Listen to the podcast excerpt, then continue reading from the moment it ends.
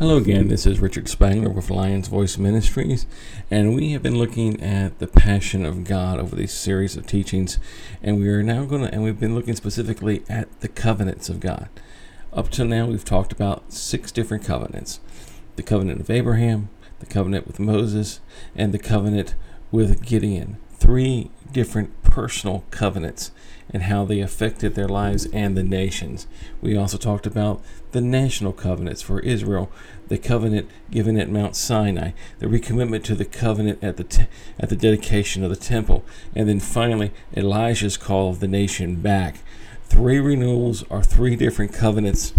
Uh, the covenant was the same for Israel, but everything. But when they, the renewal of the covenant at the temple, and then the calling the nation back to God uh, at Mount Carmel, were three different strategic times of covenant for the nation. And for the men that were called like Abraham to a life-changing a life-changing experience of having uh, of being going from Abram to Abraham go, uh, fathering a child in his old age. Uh, a lot of things Abraham became a mighty man and became what became a friend of God Moses experienced the burning bush after being on the backside of the desert, a commitment from God to go with him and to be with him and to tell him what to do and what to say. Gideon being told the same thing and experiencing the fire of God coming out of the rock and uh, God declaring, him, I'm going with you. Go do what I told you to do. Then we have Israel at Mount Sinai even after all the signs and wonders in Egypt, at Mount Sinai, the covenant with God, and all that went on there, all that went on at every point, and then the dedication of the temple, where Solomon said, Lord, we thank you for this covenant of love. And the manifestations of God there, the fire that came down. And then finally, Elijah at Mount Carmel, putting in seven stones, restoring the altar, burning the fire of God coming down from heaven and consuming the sacrifice. All six of these covenants, uh, covenant points, fire of God points, are an amazing pointing to what comes next. There's one thing I haven't talked about in each of these. There is a call to repent. There is a time of repentance and cleansing that comes with each of these covenants whether it was personal, whether it was national, there was a time of cleansing and repentance before the Lord. And the same is true within this next covenant, what I call, uh, well, God has gave me the phrase, the covenant of Jesus Christ. The covenant of Jesus. This is the culmination. This is the seventh, this is the new covenant, the seventh time the fire of God will be experienced among people. But it starts with a call for repentance. It starts with a call from John the Baptist to repent. The nation of Israel had was fighting among itself. Its leadership was divided. It was over. It was being ruled from Rome, and when Rome ruled, you were a slave unless you were a Roman citizen. The Pharisees and the Sadducees and the priests had become a ruling caste. They're more powerful than the than the appointed king of the appointed king from Rome of Israel. They had political power. They oppressed the people, and they were they had corruption in their own houses. They did things that were an abomination to God. In the midst of this, step forth John the Baptist, who began to preach repentance, that the kingdom was at hand. And he was the first sign of God doing something new, calling the people to repent. Every time covenant or re- reestablishment of covenant was made, there was a call for repentance. Every time God moves, there's a call for repentance. Not in the world, but among his people. John the Baptist was preaching to the people, to the people of Israel, to the people of God, the, the chosen people, and he was calling them back. He was calling them to repent in the midst of what we would consider horrible conditions and a horrible time. This call of repentance comes forth. This was the first sign that God is doing something, that God is about to establish a new covenant. So John the Baptist is crying out, and hundreds and hundreds, perhaps thousands and thousands of people come to him and are baptized in the Jordan River. He was a direct threat to the to the establishment, and they began to question him about things. They began to try and trip him up. And in, and in Matthew three, and in John and in Luke three, we see John responding, and he's speaking a powerful word. He says, The one who is coming after me is mightier than I, whose sandals I am not worthy to take off or carry, and he will baptize you with the Holy Spirit and fire. He's, of course, we know he's speaking of Jesus. They did not understand that. Jesus comes onto the scene and he is the Lamb of God. He is the fulfillment of everything that's going to take place. We see him over the next three years do amazing signs, wonders, and miracles, also calling the people back to repentance, to repent to God. He's calling the nation back to its its covenant with God. And he he knows that the leadership is going the leadership reacts badly the, the religious people of the day react badly. They try and trip him up. They try and accuse him of things that he didn't do. They try many many times. They plotted to, to, to have him removed, to have him seized, and it didn't happen until the appointed time of God.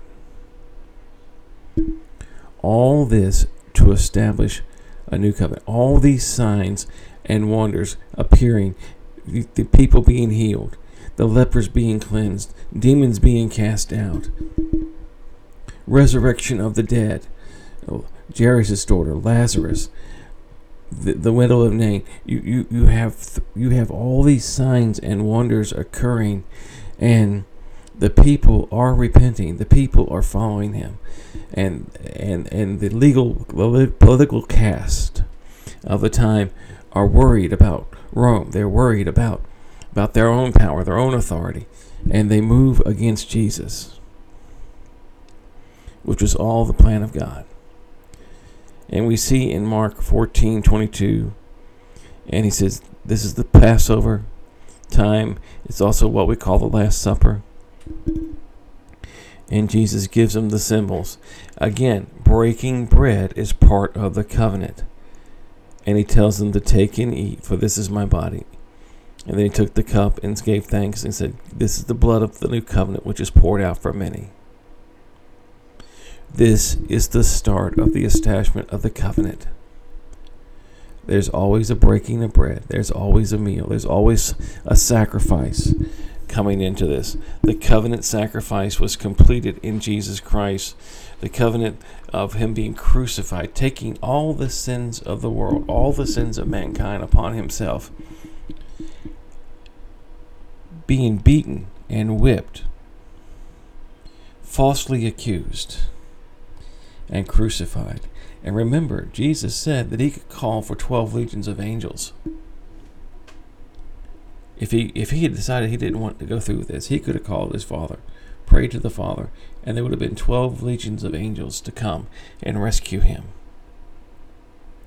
Of course, 12 legions of angels would have meant the end of mankind, um, if you know your story of warrior angels from from from the from the Bible, they they are powerful and they are and when they come to fight, they come to to win, and total win they would have. It would have been a, a, a new, a whole new thing, which we can't even talk about. But when Jesus said, "It is finished," and His blood was poured out, the covenant, the new covenant was established. At that point, remember when he gave up the Spirit, there was darkness covering the earth for three hours. Suddenly, a massive earthquake strikes, and the veil, the separating veil, the symbol of sin in the temple, is rent from the top down, opening the way into the Holy of Holies for all mankind to go forth and coming, know God.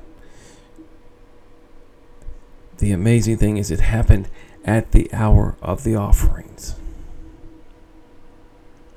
And then there was the righteous dead appearing and being raised from the dead, the graves opening, and the righteous dead being raised. At this point, after the crucifixion, people were seeing their dead ancestors walking about the city, the righteous dead proclaiming the news that that that the that the covenant had been the blood, the law had been fulfilled. How would you like to have been sitting in your house and then all of a sudden your great grandfather walks in, who you knew to be a righteous man, and he appears to you? That would have had an effect on people. Then Jesus himself on Easter, on what we call Easter Sunday or Resurrection Day, coming forth him, himself in power and in majesty to, to show that the covenant was fulfilled. These signs of the covenants, the covenant being fulfilled, the blood sacrifice being accepted for not just for the Jewish people, but for all mankind.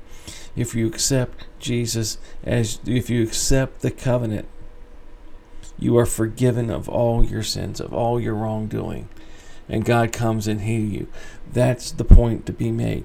You have there has to be an acceptance of the covenant, just as much as Abraham accepted the covenant, Moses accepted the covenant, Gideon accepted the covenant, the nation of Israel accepted the covenant. We have to accept the covenant in the same way. It's not just, oh, great, God, Jesus died for me. I don't have to worry about anything. I don't have to do anything. There's an acceptance of the covenant. That's the reason we say you have to ask the Lord to come into your heart. Excuse me. So here we have Jesus being raised from the dead. Of course, the leadership goes, and the Romans go, they, they plot and say things that they know are not true. We have them we have Jesus appearing over the next weeks and days to people. We have him appearing to his disciples first. We have him appearing to the two on the on the on the road. We have him appearing to 500 at one point, and then him ascending into heaven. And then the apostles go back and they're they're they're scratching the disciples and, the, and others will go back and they're wondering, what are we going to do? Disciples of a rabbi had a responsibility. Under the Jewish traditions, if you were chosen to be a rabbi's disciple, the, the, the goal was that you were to become like the rabbi. In other words, you would teach the exact teachings and you were to do the same things the rabbi did. You were to be an exact copy in every way. And here's the disciples with that teaching going, How can we be like Jesus? How can we do what Jesus did? And suddenly, there was the sound of a rushing mighty wind. On the day of Pentecost, tongues of fire appear over them and touch them, and they began to speak in other tongues. They are infused with the holy power of the Holy Spirit. The baptism of the Holy Spirit has come forth, and the baptism of fire. This fire was not just a fire of power; it was a power, fire of God's presence. It was a fire of God's passion for them to move forth and to do what God God called them to do, to do to become carbon copies of Jesus, to become an exact copy of Jesus, to do what Jesus did, to say what Jesus said, to be like Jesus. And this infusion of the Holy Spirit and fire, the Holy Spirit and the passion of God were the key for them to do it. They had the passion and they had the power and they and the Holy Spirit residing in them, directing and guiding them. And that's where we're that's where we're going next in our teaching. We're going to talk about the Holy Spirit and the fire and what it meant. So we've seen the covenant establish it with signs, wonders, miracles, uh, the fire of God coming down. Then the fire again was a was a, was a symbol that the covenant is enforced.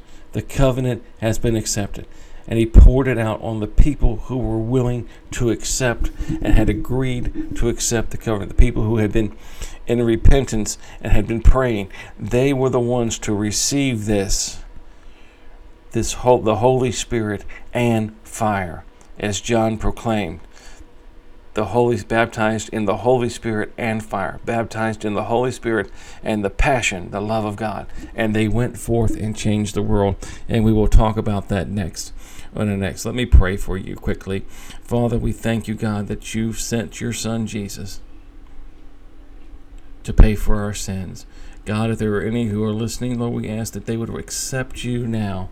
If they don't know you, that they would accept you now as their Lord and Savior. And Lord God, we agree. We thank you, God, for all the signs, all the wonders, for the new covenant that fulfilled the other covenants, that fulfilled the six times that there were fulfillment of the law, fulfillment of everything that you promised to mankind is fulfilled in this new covenant due to your Son Jesus coming and dying. We thank you for it, God. Lord, we thank you for the resurrection life. We thank you, God, that you've given us the power of the Holy Spirit and your passion to go forth and to fulfill and to, to grow and mature and to become like you. Thank you, Jesus. We give you praise and glory. Amen. Until next time, have a blessed and wonderful, wonderful life. God bless you.